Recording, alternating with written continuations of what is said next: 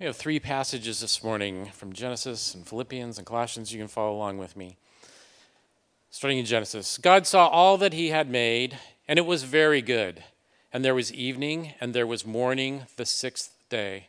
Thus the heavens and the earth were completed in all their vast array. By the seventh day, God had finished the work he had been doing. So on the seventh day, he rested from all his work. Then God blessed the seventh day and made it holy, because on it he rested from all the work of creating that he had done. The Lord God took the man and put him in the Garden of Eden to work it and take care of it. Philippians 2. Then make my joy complete by being like minded, having the same love, being one in spirit and of one mind. Do nothing out of selfish ambition or vain conceit. Rather, in humility, value others above yourselves, not looking to your own interests, but each of you to the interests of others. In Colossians 3, whatever you do, work at it wholeheartedly, as though you were doing it for the Lord and not merely for people. This is the word of the Lord.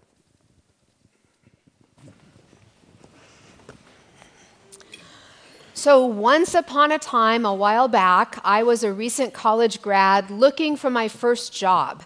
And thanks to a family friend, I got to work in a management consulting firm on the 39th floor of the Bank of America building in downtown San Francisco.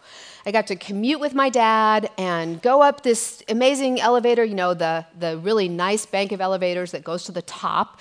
And no, I didn't get to look out on the bay, but other people that I worked for did. I had a little desk outside of a vice president's office who wasn't, I guess she was a vice president wannabe because she didn't look out on the water either. But there I was in the inner, uh, inside this uh, office that was pretty um, kind of high powered. And my job was to help us recruit kind of the best and brightest from Harvard Business School in Chicago and Stanford, which was very nearby. First, I had to review all of these resumes, and there were rankings, you know, for different categories of achievement. We'd give people numbers, and if the numbers were high enough, we would want to interact with that person. And if that interaction went well, we would want to invite them kind of in an ongoing interview process, which included these happy hour events that I got to set up. So there I was at one of these happy hour events, and I kind of know all the recruits who are there. We would love to hire any of them. Like our desire is to kind of close the deal with some of these folks. So I uh, didn't quite know what does one do. I was barely over 21. Do you have a drink at these things, or do you t- like? I just didn't want to talk to anyone, so I tried to get my club soda and like fade into a corner until the party was over and I could do what I needed to do. Well, this guy comes up to me, sought me out kind of a tall, handsome, really nice, trimmed up beard, comes over to me and says, Hey, could I ask you a few questions? And I'm thinking, I know exactly who you are, and we would really like to employ you. So, okay, sure, ask me some questions. And he said, if you were my wife, it's like, okay, I knew he already had a wife. I'd noticed the wedding ring, so this wasn't like anything special for me. It was just a hypothetical. If you were my wife, would you want me to take this job? Okay. And I said, hey, tell me more about yourself. And he said, well, we've been married a few years, and my wife's pregnant with our third child. And immediately I'm thinking, no, I would not want you to take this job. but I have this ethical dilemma, right? Because my official answer is, of course, it's a wonderful job.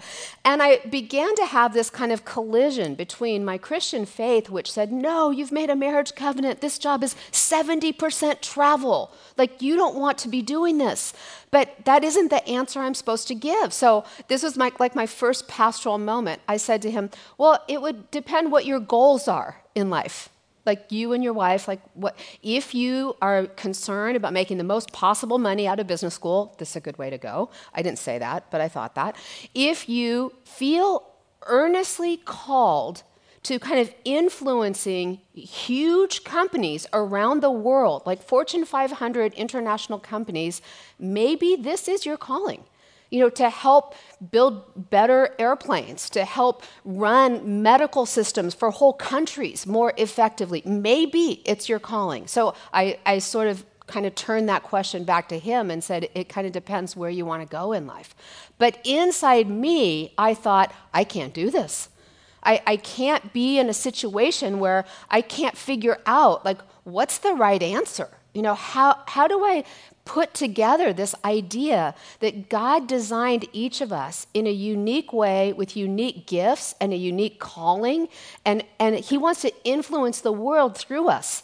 How do we discern that vocation? It certainly isn't at happy hour when people are trying to recruit you to, to a high level position. So today, we're going to look at this idea of work, of vocation. The word vocation comes from the Latin vocare, which means to speak, to call. So we're going to consider kind of how does faith and our, our callings, our work, interact with one another. We're using this uh, sermon series booklet, and it's available in the pew. If you have forgotten yours, like I have many Sundays, I just take the bulletin, make notes, stick it in here, and someday I'm going to have this whole group of um, themes through the Bible. We've looked at cosmos, these are big themes. We've looked at glory, we've looked at covenant. Today we look at work, and then we're going to justice and intimacy and rest and finishing out the series as we think about this kind of pathway that we've been considering from creation to disruption to hope and then to culmination, we start with creation and looking at God as the creator. God Himself essentially has a work to do. And theologians often put this in three ways there's the work of the creator to create, there's the work of the redeemer the person of Jesus who redeems us to God. And then there's the work of the Holy Spirit to be present with us at all times. When we look at this idea of God's work, of course, it's huge, but it's also constrained. You might think of the idea that the creator of the universe chose to become in the person of Jesus a physical human being. Everything from born as a baby, completely dependent on others, to having a kind of job. He was a carpenter. What, do you think Jesus made? I didn't do all this research, but I would love to see like were was it chairs and tables? Did Jesus work as though he were doing that work to the glory of God? I would think so. I would think it would have been a pretty cool thing to have a table made by Jesus of Nazareth. It, right? Would be pretty amazing. So, God not only created the heavens and the earth, He took on this constraint of becoming a human being. And today, we're going to kind of look at how being created in the image of God means that we too are called to, to the physical things that we do. And there, today we have a four uh, preacher sermon. So if the three who are going to help uh, preach this sermon would come forward, I want you to meet them. These three have been part of Bethany for somewhere between two and ten years, each of them. And I'd love for them to just tell you their names and what they do. I'm Matt Fiedler, and I work in the Surface Group at Microsoft. And I'm Katie Stewart, and I work in sales for a consulting firm in the life science vertical. And I'm Maggie Richter, and I work for RPM Mortgage as a loan advisor. So, one of the values at Bethany is really becoming a mature follower of Jesus, a lifelong learner, a disciple. And these three stepped into a year long study program. So, not just like a week of pastor prep for this sermon. We've got three people who studied it for a year. Um, they were part of a small group, a cohort that met once a week and shared about these topics, and then had on Saturday, uh, one Saturday a month a teaching time, and then three retreats. So, they have taken this stuff seriously. Please let us celebrate them and give them a round of applause in advance.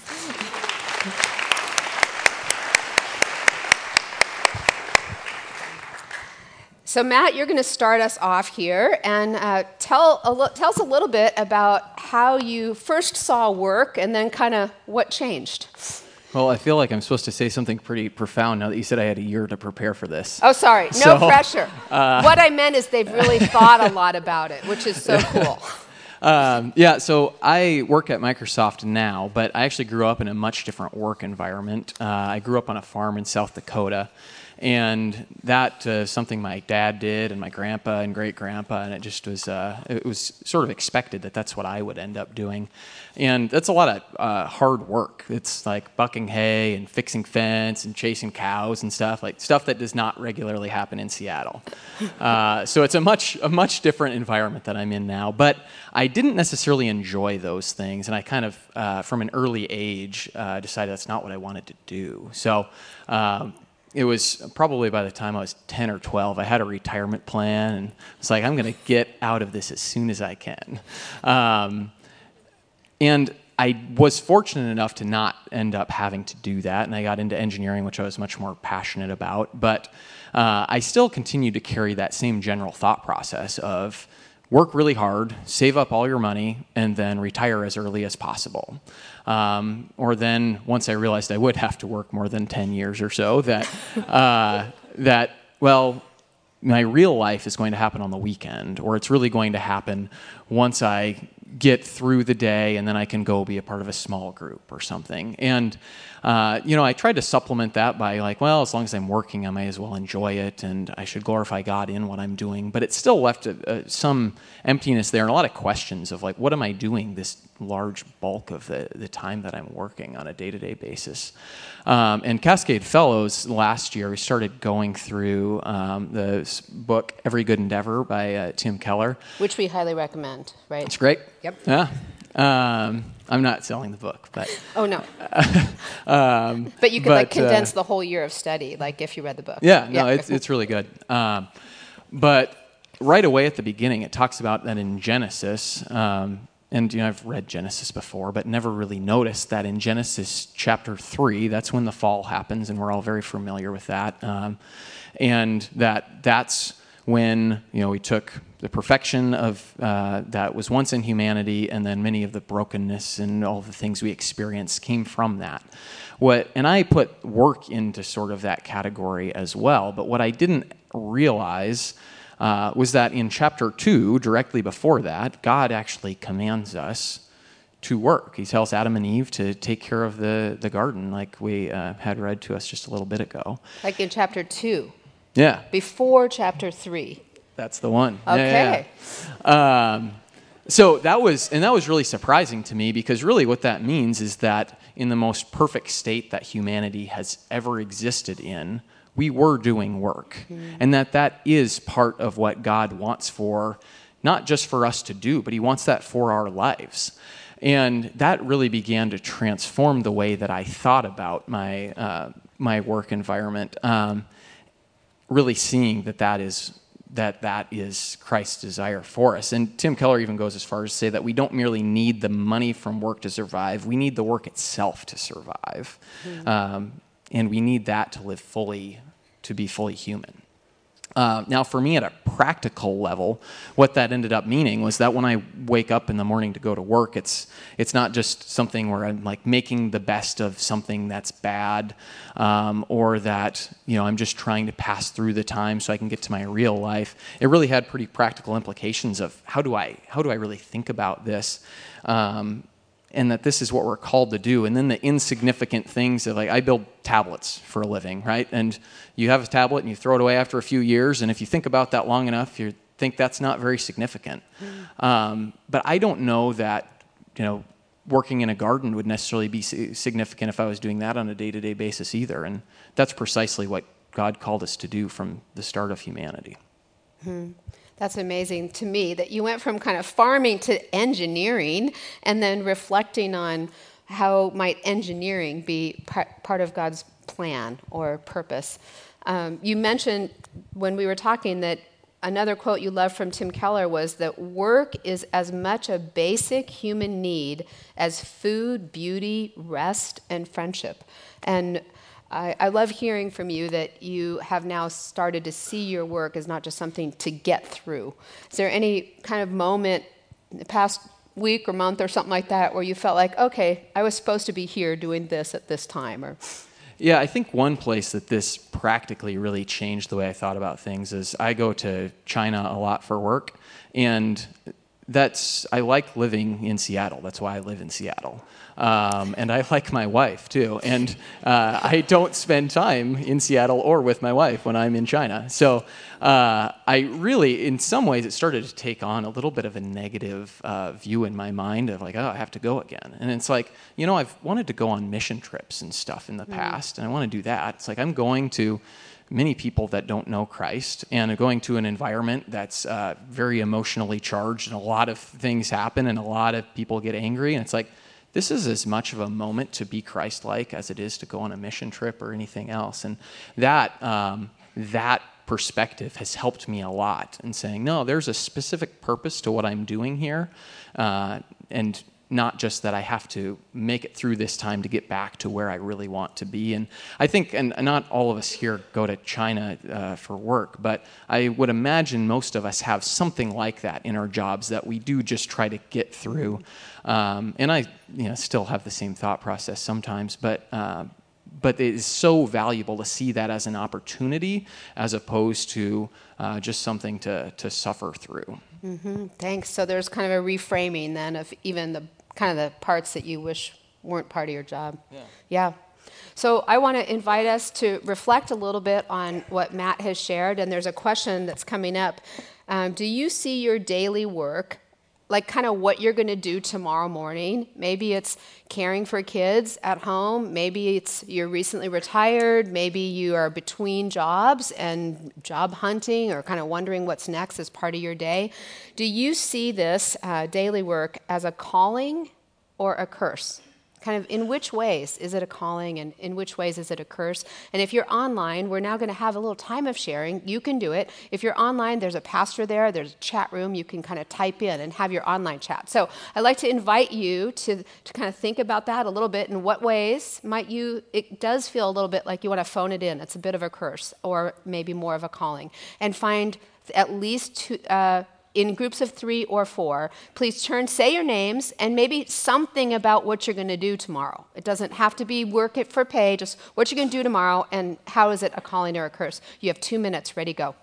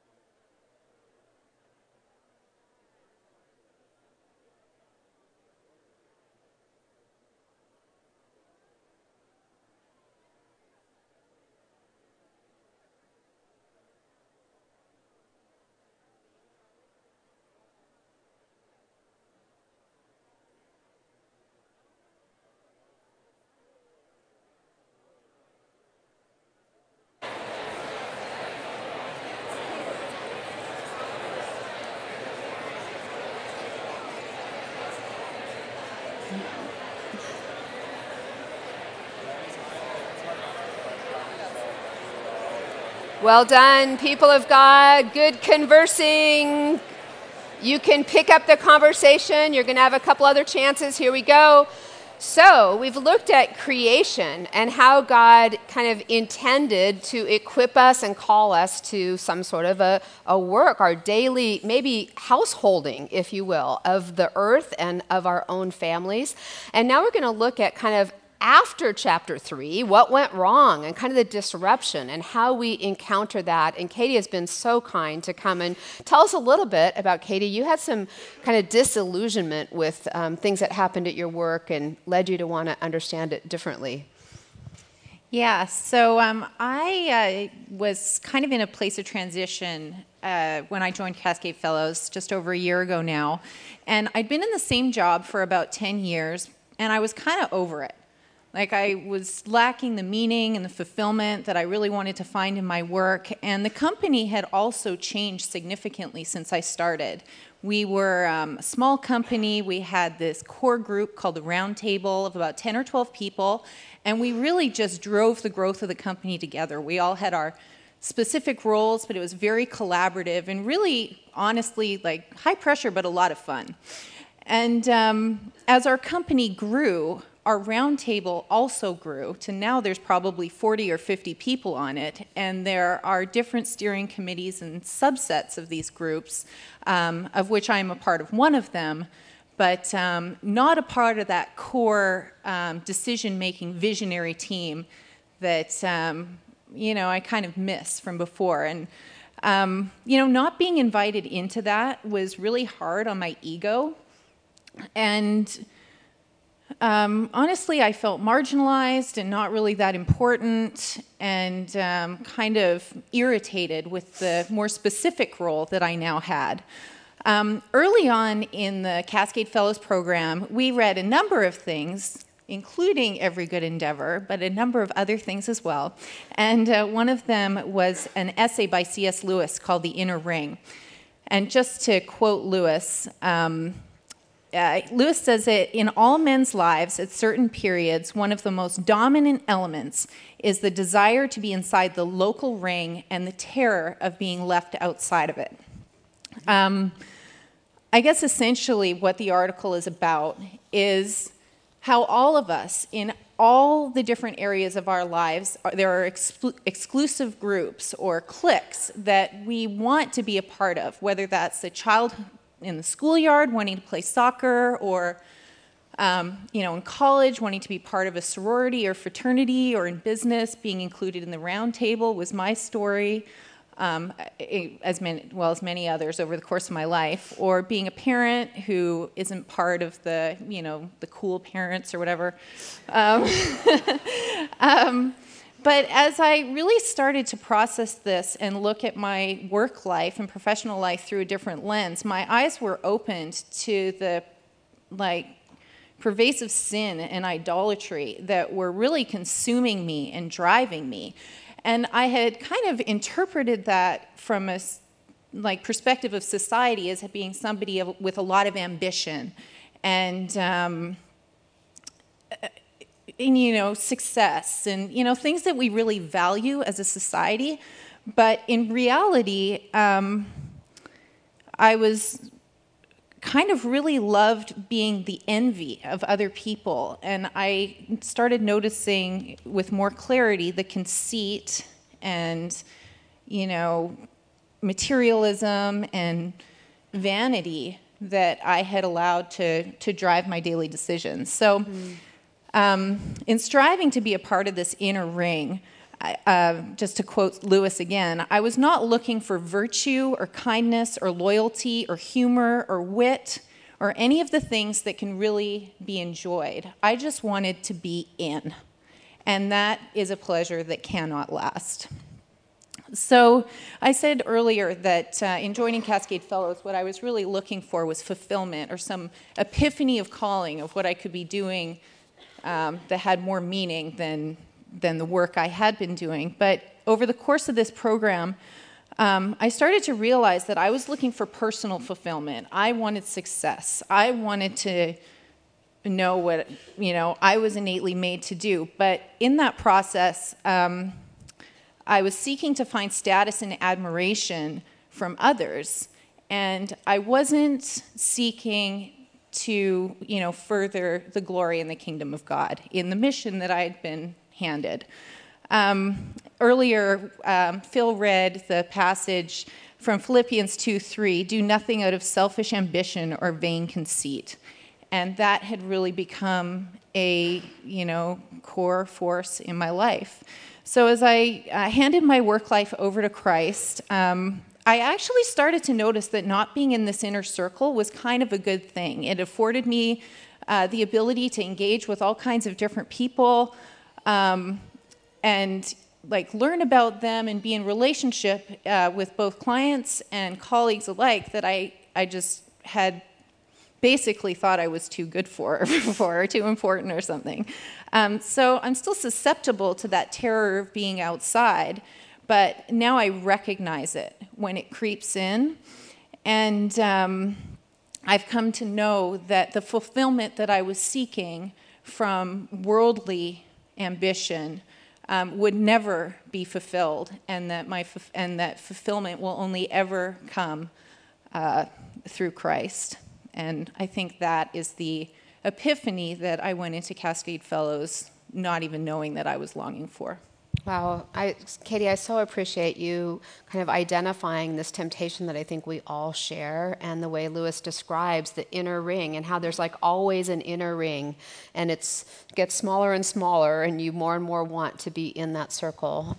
Well, and one thing that I didn't mention is that he really focuses on the fact that often you don't even, if you're in the inner ring, you don't know that you're there. It's when you're pushed out of it or looking inside that you really see it. So yeah. we need to, there's different levels of awareness, I think.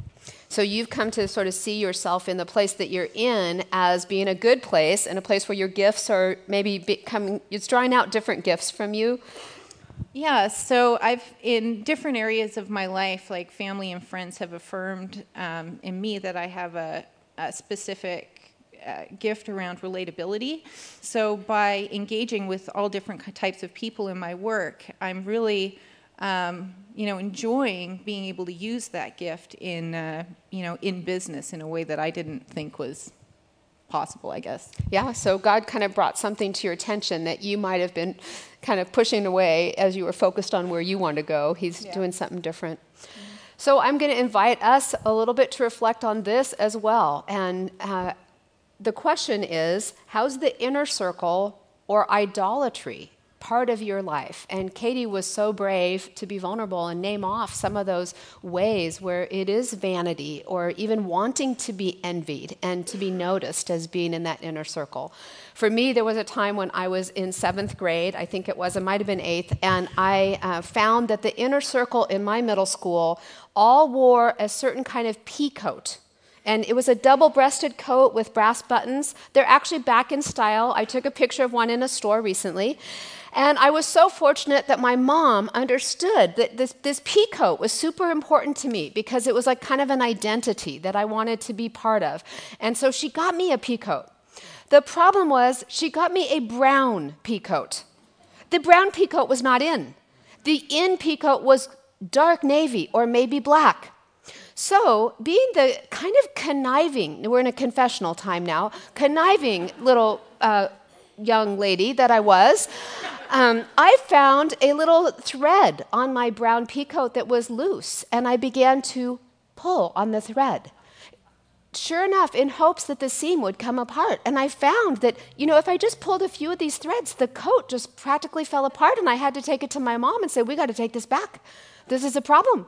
And, you know, please could we get the nicer pea coat, the, the navy blue one, so I could be in. That's my confession. so, how is it for you? In what ways are you kind of holding on to this strong desire to be in an inner ring? It even happens with stay at home parents. I, I know for myself, when I was at home um, full time, there was a little bit of a tension between like the, the, the parents who stay at home all the time and the parents who didn't. And it's like, yeah, you want me to pick up your kids again. Yeah, you want me to bring the snacks again. Yeah, so you can go out there and make money. Sometimes there's a tension when the person in the household who's working comes home and they're tired and they don't want to talk about their work. My husband's sitting in the front row, and thank you for the humble position of he became a stay at home dad along the journey. And I have to admit, there was a little bit of me that said, Yeah, uh, when he said, I don't know what to cook for dinner, I said, Yeah, I've been cooking for 25 years. You, you can figure it out.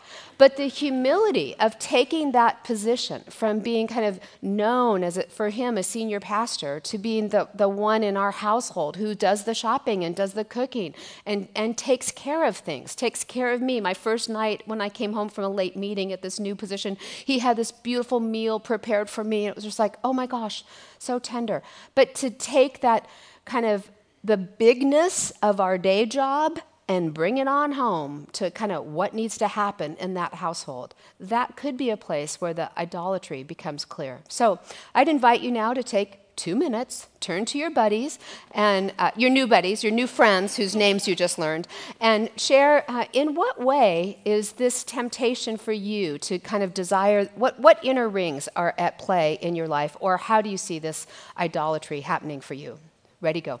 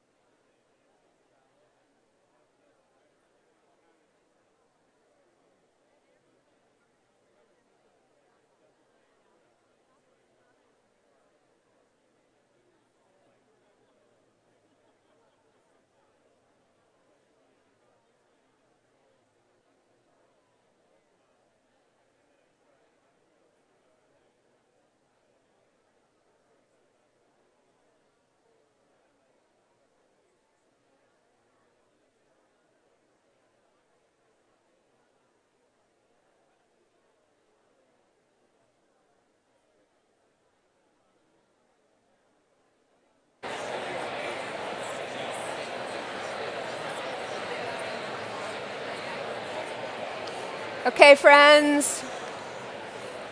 You're doing such a good job sharing. That was the hard one. Okay, you've done really well.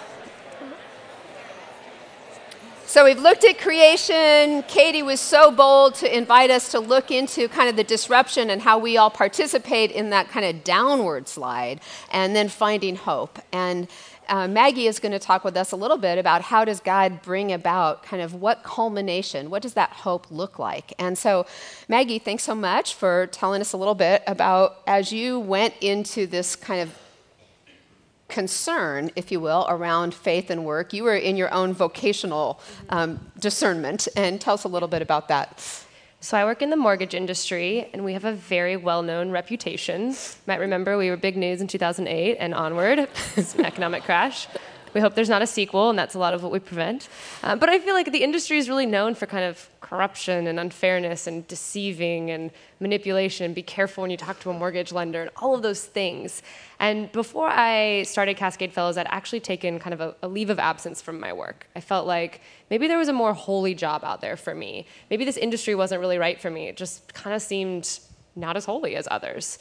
Um, before, right as Cascade Fellows started, I had felt kind of called to go back to the work in the mortgage industry. And I think Cascade Fellows really helped me think about the redemption that is in our work, and that really in all of our industries, there's places of systemic sins, places that our industry falls into, places that we are more privy to fall into, whether it's, you know, in my industry, greed and corruption and that money side of things.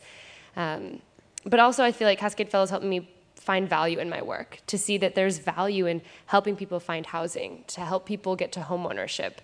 I think specifically about a verse in Jeremiah where the Lord says to the Israelites, while they're in exile, to build houses and settle down, to plant gardens and eat what they produce. And that that is something that we're called to here in Seattle to set, put our roots down. And a lot of people consider home ownership to be part of that, mm-hmm. and I get to be part of that. Another term that Cascade Fellows introduced to me is this word these words redemptive imagination. And I love it because it makes you, it gives you this opportunity to dream of what would your industry or your work look like if Christ were there, if Christ touched all the pieces. And for me, I think about that the mortgage industry would be known for, for its ethics, for its fairness, where people would never be taken advantage of. And think about how do I participate in that in my daily life? Um, that when I sit down with a first time homebuyer, that I can talk and ease their fears about buying, about this big financial decision that they're about to make. Um, or I think about a lot of the hard things. I think when you hear about my industry, you think about things going wrong. You think about the appraisal coming in low, or not closing on time, or losing money, or not working out. And being quick to be honest, to pick up the phone or sit down with a client and tell the truth to not deceive, to not try to tell them it was someone else's fault, um, but to take responsibility and be honest in my work. And that that's a way that I participate in the redemption that Christ is bringing into my own industry. That's pretty amazing, Maggie. And even as you were saying that, I have another confession. So, Maggie, when she was in middle school, she wasn't worried about being in the inner circle. She was out serving people, and one of those families was our own. She was our babysitter for our two kids out on the Sammamish Plateau. She's since like grown up and moved off the plateau and been coming to Bethany. But one of the things that I remember about you, Maggie, this is a new story, is um, one night you called you and your girlfriend, I think it was Bridget, um, and you said, you know, we're just kind of having a sleepover and we want to do something nice for somebody, so we thought we'd bake cookies. And is there anybody in the church who might benefit from having some cookies delivered to their home? How sweet is that, right? So when I, I hear you, bake. Oh, good. But you don't like doing dinner, I hear, just the baking. Okay, got it. So when I hear you talking about kind of growing into having an ethic um, at your work and some of the specifics around that, it feels like kind of God has done that work in shaping you, um, not to just think there are s- sacred professions um, and that maybe you need to switch over there, but that there might be a sacred way that you could go about your work. So I really appreciate hearing that. And is there any word you'd want to um, conclude with? With in helping folks to imagine kind of God's glory and what God's doing in their work? I think a big thing that goes with this is thinking about kind of your own work and finding places where you do get to participate, even if it's just a small piece, um, but also seeing other people's work. I think more about saying yes to a doorman who wants to get a door for me, and I think I can get the door myself, but I'm taking away that opportunity for, for them to fulfill in their work. Or I think about somebody bagging my groceries. You know, I'm very quick to say, oh, I can do it myself, but that there's roles and opportunities that we all have to participate in letting others even live into their calling mm-hmm. um, and being open to that. So we have a scripture that supports this idea of redemptive imagination, which is the one we heard whatever you do, work at it wholeheartedly, as though you were doing it for the Lord and not merely for people. So we want you to think about what would change if you saw your daily work as work done unto the Lord.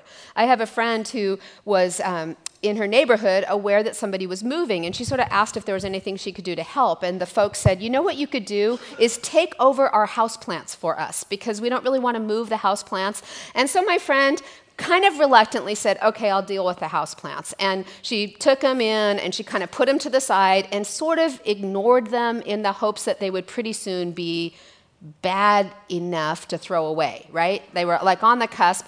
And as she began to think about this idea of whatever she was doing, that it needed to be as unto the Lord, she thought, well, golly, you know, I've got these like houseplants that I'm hoping will die, maybe I should tend to them instead. So she began to kind of care for the houseplants, if you will, as unto the Lord. And sure enough, they perked up, they turned more green, and they started to actually be something that she looked forward to. Like, look at what my houseplants are doing, and how exciting it is to be cultivating that. So the question to you is, um, what would be different if you were doing what you do as unto the Lord and not just kind of however you see it as maybe some things that are to be gotten through and rather than being honored or maybe other things that you count as this is success and unless it's this i'm really um, i don't feel god's pleasure. So what if you considered this differently? You have two minutes. Ready go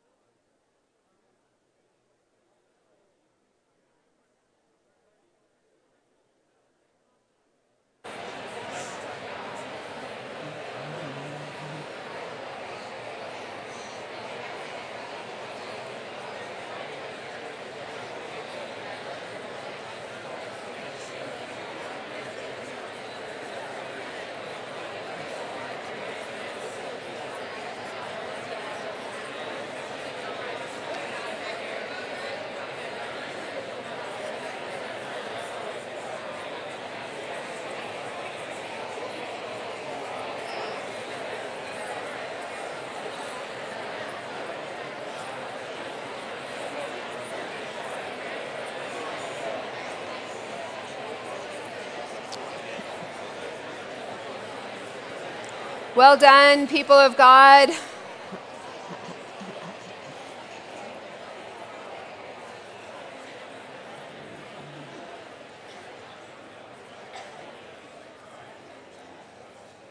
Let's join our hearts in prayer.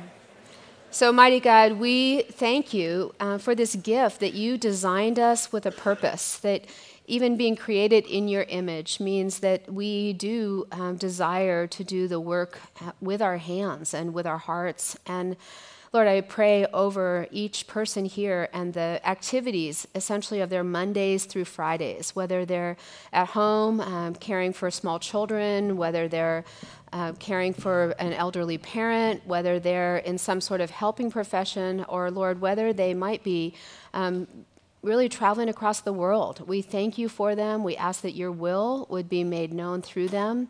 We pray for those whose jobs seem sort of ordinary. I, I thank you that there are people who are um, putting parts together on, on buses and on our cars and on our airplanes. Thank you. Uh, we pray that they would do this work as unto the Lord, not just doing it as quickly as possible, but doing it as best as possible, as well as possible. And Lord, we thank you for those who do things like um, clean the, the buildings that we meet in here as a church and in our offices. We thank you for those people who produce the food and pick it up in a truck and deliver it to the market and organize it so that we could go and um, select the things that are going to make our meal. Uh, Lord, when we pray that we thank you for the hands that prepared um, the food that is before us, we thank you for all the hands that went into preparing that food. And so, our God, we ask that you might give us a new awareness that you have designed us uh, for a purpose, that you can do your will through us, whether it seems large or it seems small, whether it's um, just being able to appreciate uh, the work of other people, whether it might be having a sense that you are in our midst. So, come, Lord Jesus, uh, use the hours of our day to your glory. Amen.